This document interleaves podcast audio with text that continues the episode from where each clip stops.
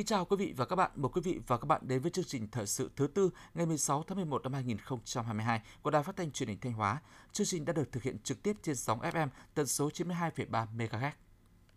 Sáng nay, đoàn công tác của tỉnh Thanh Hóa do đồng chí Nguyễn Văn Thi, Ủy viên Ban Thường vụ Tỉnh ủy, Phó Chủ tịch Thường trực Ủy ban nhân dân tỉnh đã đến tham quan khảo sát một số mô hình du lịch văn hóa sinh thái cộng đồng tại thành phố Cần Thơ. Buổi khảo sát nằm trong khuôn khổ chương trình xúc tiến, liên kết phát triển du lịch tỉnh Thanh Hóa với các tỉnh, thành phố, khu vực đồng bằng sông Cửu Long.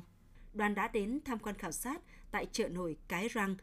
nét văn hóa đặc trưng của vùng sông nước miền Tây. Đoàn cũng đã đến thăm Thiền viện Trúc Lâm Phương Nam. Đây là một trong những công trình Phật giáo lớn nhất ở Tây Nam Bộ. Đoàn cũng đã đến thăm khảo sát làng du lịch Mỹ Khánh. Đây là một tổ hợp nghỉ dưỡng, vui chơi, ẩm thực, du lịch sinh thái mang đậm chất miền Tây sông nước. Thông qua chuyến khảo sát, các địa phương doanh nghiệp tỉnh Thanh Hóa có thêm cơ hội trao đổi, học hỏi kinh nghiệm, kỹ năng làm du lịch cộng đồng, đồng thời thúc đẩy hợp tác, xây dựng tour tuyến phù hợp nhằm khai thác thị trường, trao đổi lượng khách với thành phố Cần Thơ nói riêng và các tỉnh đồng bằng sông Cửu Long nói chung. Theo quy định của Bộ Tiêu chí Quốc gia xây dựng nông thôn mới, nông thôn mới nâng cao giai đoạn hai nghìn không trăm hai mươi mốt đến hai nghìn không trăm hai mươi lăm, để đạt tiêu chí trường học thì phải có cơ sở vật chất đạt chuẩn theo quy định. Bởi vậy, các địa phương trong tỉnh Thanh Hóa luôn quan tâm dành nguồn lực đầu tư nhằm hoàn thành tiêu chí trường học và giáo dục đào tạo trong xây dựng nông thôn mới. Trung bình mỗi năm, toàn tỉnh đầu tư khoảng hai trăm tỷ đồng xây dựng cơ sở vật chất trường học, kể cả xã hội hóa. Từ nguồn kinh phí này, nhiều trường đã được đầu tư các hạng mục phòng học, nhà hiệu bộ, trang thiết bị theo hướng khang trang hiện đại để được công nhận đạt chuẩn quốc gia mức độ một và hai. Đến nay, toàn tỉnh có tám mươi lăm phần trăm số xã đạt tiêu chí trường học trong xây dựng nông thôn mới.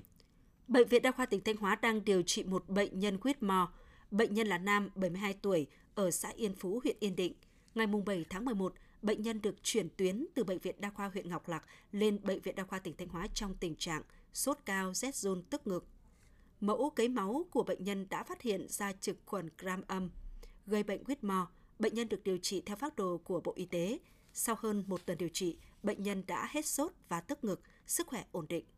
Tiếp theo là phần tin trong nước. Phó Thủ tướng Lê Minh Khái vừa ký chỉ thị số mười bảy của Thủ tướng Chính phủ về việc đẩy mạnh phân bổ hoàn thiện thủ tục đầu tư dự án dự kiến bố trí kế hoạch đầu tư công trung hạn giai đoạn hai nghìn không trăm hai mươi mốt đến hai nghìn không trăm hai mươi lăm. Trong đó, Thủ tướng Chính phủ yêu cầu Bộ trưởng, Thủ trưởng cơ quan ngang bộ, cơ quan thuộc Chính phủ, cơ quan khác ở Trung ương và Chủ tịch Ủy ban nhân dân các tỉnh, thành phố trực thuộc Trung ương trực tiếp lãnh đạo chỉ đạo kiểm tra rà soát từng dự án, đặc biệt là các dự án khởi công mới, kiểm soát chặt chẽ sự cần thiết phạm vi quy mô từng dự án theo đúng quy hoạch, định hướng, mục tiêu đã được duyệt, đảm bảo hiệu quả đầu tư, kết quả đầu ra của từng dự án. Sáng ngày mười sáu tháng mười một, Hội thảo khoa học quốc tế về Biển Đông lần thứ mười bốn với chủ đề Biển Hòa Bình, Phục hồi bền vững đã khai mạc tại Đà Nẵng. Hội thảo do Học viện Ngoại giao phối hợp với các đối tác đồng bảo trợ trong và ngoài nước tổ chức với sự góp mặt của hơn hai trăm hai mươi đại biểu tham dự trực tiếp và hơn hai trăm năm mươi đại biểu đăng ký tham dự trực tuyến. Hội thảo khoa học quốc tế về Biển Đông lần thứ mười bốn diễn ra trong hai ngày, mười sáu và mười bảy tháng mười một, với tám phiên về các chủ đề đa dạng như cường quốc và xu hướng bốn xê ở Biển Đông là hợp tác, cạnh tranh, đối đầu hay cùng chung sống, cộng hưởng động lực mới từ cơ chế tiểu đa phương khu vực, tìm kiếm năng lực để xử lý các mối đe dọa và thách thức hàng hải phức hợp mới. Đơn vị vận hành nhà máy lọc dầu Dung Quất cho biết từ cuối tháng mười đến nay, công ty liên tục tăng công suất sản xuất của nhà máy lọc dầu từ một trăm lẻ bảy đến một trăm lẻ chín phần trăm, sau đó đạt công suất tối đa ở mức một trăm mười hai phần trăm công suất thiết kế và duy trì liên tục công suất này. Để đảm bảo nguồn nguyên liệu, Tập đoàn Dầu khí Quốc gia Việt Nam đã chỉ đạo công ty lọc hóa dầu Bình Sơn cùng các đơn vị khai thác dầu thô thuộc tập đoàn lên phương án bổ sung khẩn cấp nguồn nguyên liệu từ các nguồn dầu thô sản xuất trong nước. Đồng thời, công ty lọc hóa dầu Bình Sơn đã làm việc với các đầu mối để lên phương án phân bổ hợp lý theo sản lượng công suất cao nhất để đảm bảo xăng dầu ra thị trường, tiêu thụ kịp thời linh hoạt với từng khu vực. Tính đến hết tháng mười năm hai nghìn không trăm hai mươi hai, đã có hơn ba triệu giao dịch thanh toán trực tuyến với số tiền hơn ba tỷ đồng được thực hiện qua Cổng Dịch vụ Công Quốc gia. Tính từ thời điểm hệ thống thanh toán trực tuyến của Cổng được đưa vào vận hành vào tháng ba năm hai nghìn không trăm hai mươi. Như vậy, từ tám nhóm dịch vụ công được cung cấp ở thời điểm khai trương, đến nay Cổng Dịch vụ Công Quốc gia đã tích hợp cung cấp bốn nghìn một trăm chín mươi lăm dịch vụ công trực tuyến. Do biến đổi lòng dẫn nên mực nước sông Đà, sông Hồng những năm gần đây liên tục bị hạ thấp, khiến nhiều công trình thủy lợi không thể vận hành, phát huy tối đa công suất thiết kế. Tuy nhiên, theo Tổng cục Thủy lợi, Bộ Nông nghiệp và Phát triển Nông thôn, tiến độ lấy nước giữa các địa phương chưa đồng đều, dẫn tới các nhà máy thủy điện phải điều tiết nước đợt ba chỉ dành cho một số diện tích không lớn. Trong khi đó, Tập đoàn Điện lực Việt Nam thông tin dung tích trữ của các hồ thủy điện trên lưu vực sông Hồng đang ở mức thấp. Trước thực trạng này, Bộ Nông nghiệp Phát triển Nông thôn đề nghị các tỉnh, thành phố thuộc khu vực Trung Du và Đồng bằng Bắc Bộ tăng cường giải pháp thích ứng tình trạng thiếu hụt nguồn nước phục vụ gieo cấy vụ xuân hai nghìn không trăm hai mươi hai đến hai nghìn không trăm hai mươi ba.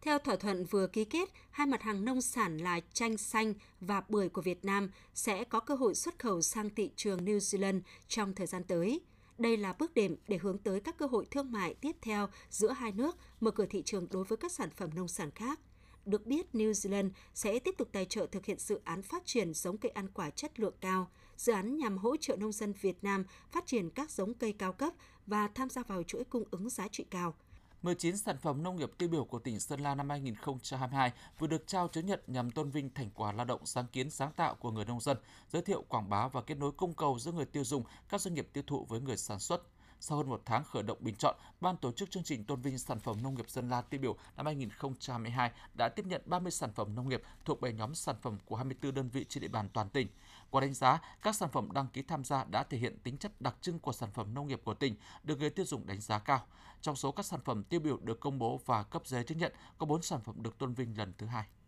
Từ nay đến Tết Nguyên đán Quý Mão năm hai nghìn không trăm hai mươi ba, lượng nông sản tiêu thụ dự báo sẽ tăng cao. An toàn thực phẩm vẫn sẽ là vấn đề nóng, nhất là trong bối cảnh đa số cơ sở sản xuất chế biến còn nhỏ lẻ, sản xuất theo phương thức thủ công và phân tán rộng. Ngành nông nghiệp đã đang triển khai nhiều giải pháp kiểm soát, quản lý chặt chẽ nguồn gốc thực phẩm để bảo vệ sức khỏe người tiêu dùng. Trong đó, các cơ quan chức năng và chính quyền địa phương chú trọng kiểm tra, xử lý các mặt hàng thực phẩm không rõ nguồn gốc, không đảm bảo an toàn tại các địa bàn vùng giáp biên, các chợ đầu mối, đồng thời đẩy mạnh việc giám sát chất lượng sản phẩm từ khâu sản xuất đến quá trình tiêu thụ trên thị trường. Sáng nay, Sở Giáo dục Đào tạo thành phố Cần Thơ đã tổ chức lễ kỷ niệm bốn mươi năm Ngày Nhà giáo Việt Nam. Thành phố Cần Thơ hiện có hơn mười bốn nghìn công chức viên chức ngành giáo dục. Với những đóng góp tích cực cho sự phát triển của ngành giáo dục thành phố, năm học hai nghìn không trăm hai mươi mốt đến hai nghìn không trăm hai mươi hai, nhiều tập thể giáo viên, cán bộ quản lý được công nhận danh hiệu nhà giáo tiêu biểu, danh hiệu chiến sĩ thi đua cấp thành phố, kỷ niệm chương vì sự nghiệp giáo dục. Bên cạnh đó, Bộ Giáo dục và Đào tạo cũng tặng bằng khen cho Sở Giáo dục và Đào tạo thành phố Cần Thơ và năm tập thể có thành tích xuất sắc trong phong trào thi đua đổi mới sáng tạo dạy và học. Ủy ban nhân dân thành phố Cần Thơ tặng cờ thi đua, bằng khen cho các tập thể cá nhân có thành tích xuất sắc trong công tác giảng dạy.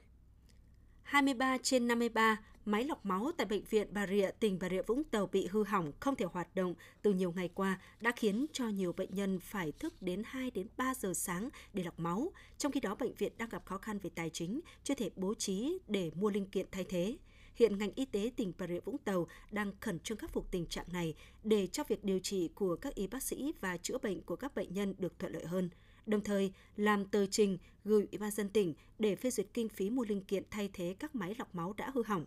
Bên cạnh đó, Sở Y tế cũng sẽ điều các máy lọc máu ở các bệnh viện khác như Bệnh viện Vũng Tàu, Trung tâm Y tế huyện Xuyên Mộc cũng như tại Bệnh viện Bà Rịa sẽ tăng thành năm ca thay vì ba ca như hiện nay để khắc phục tạm thời tình trạng này.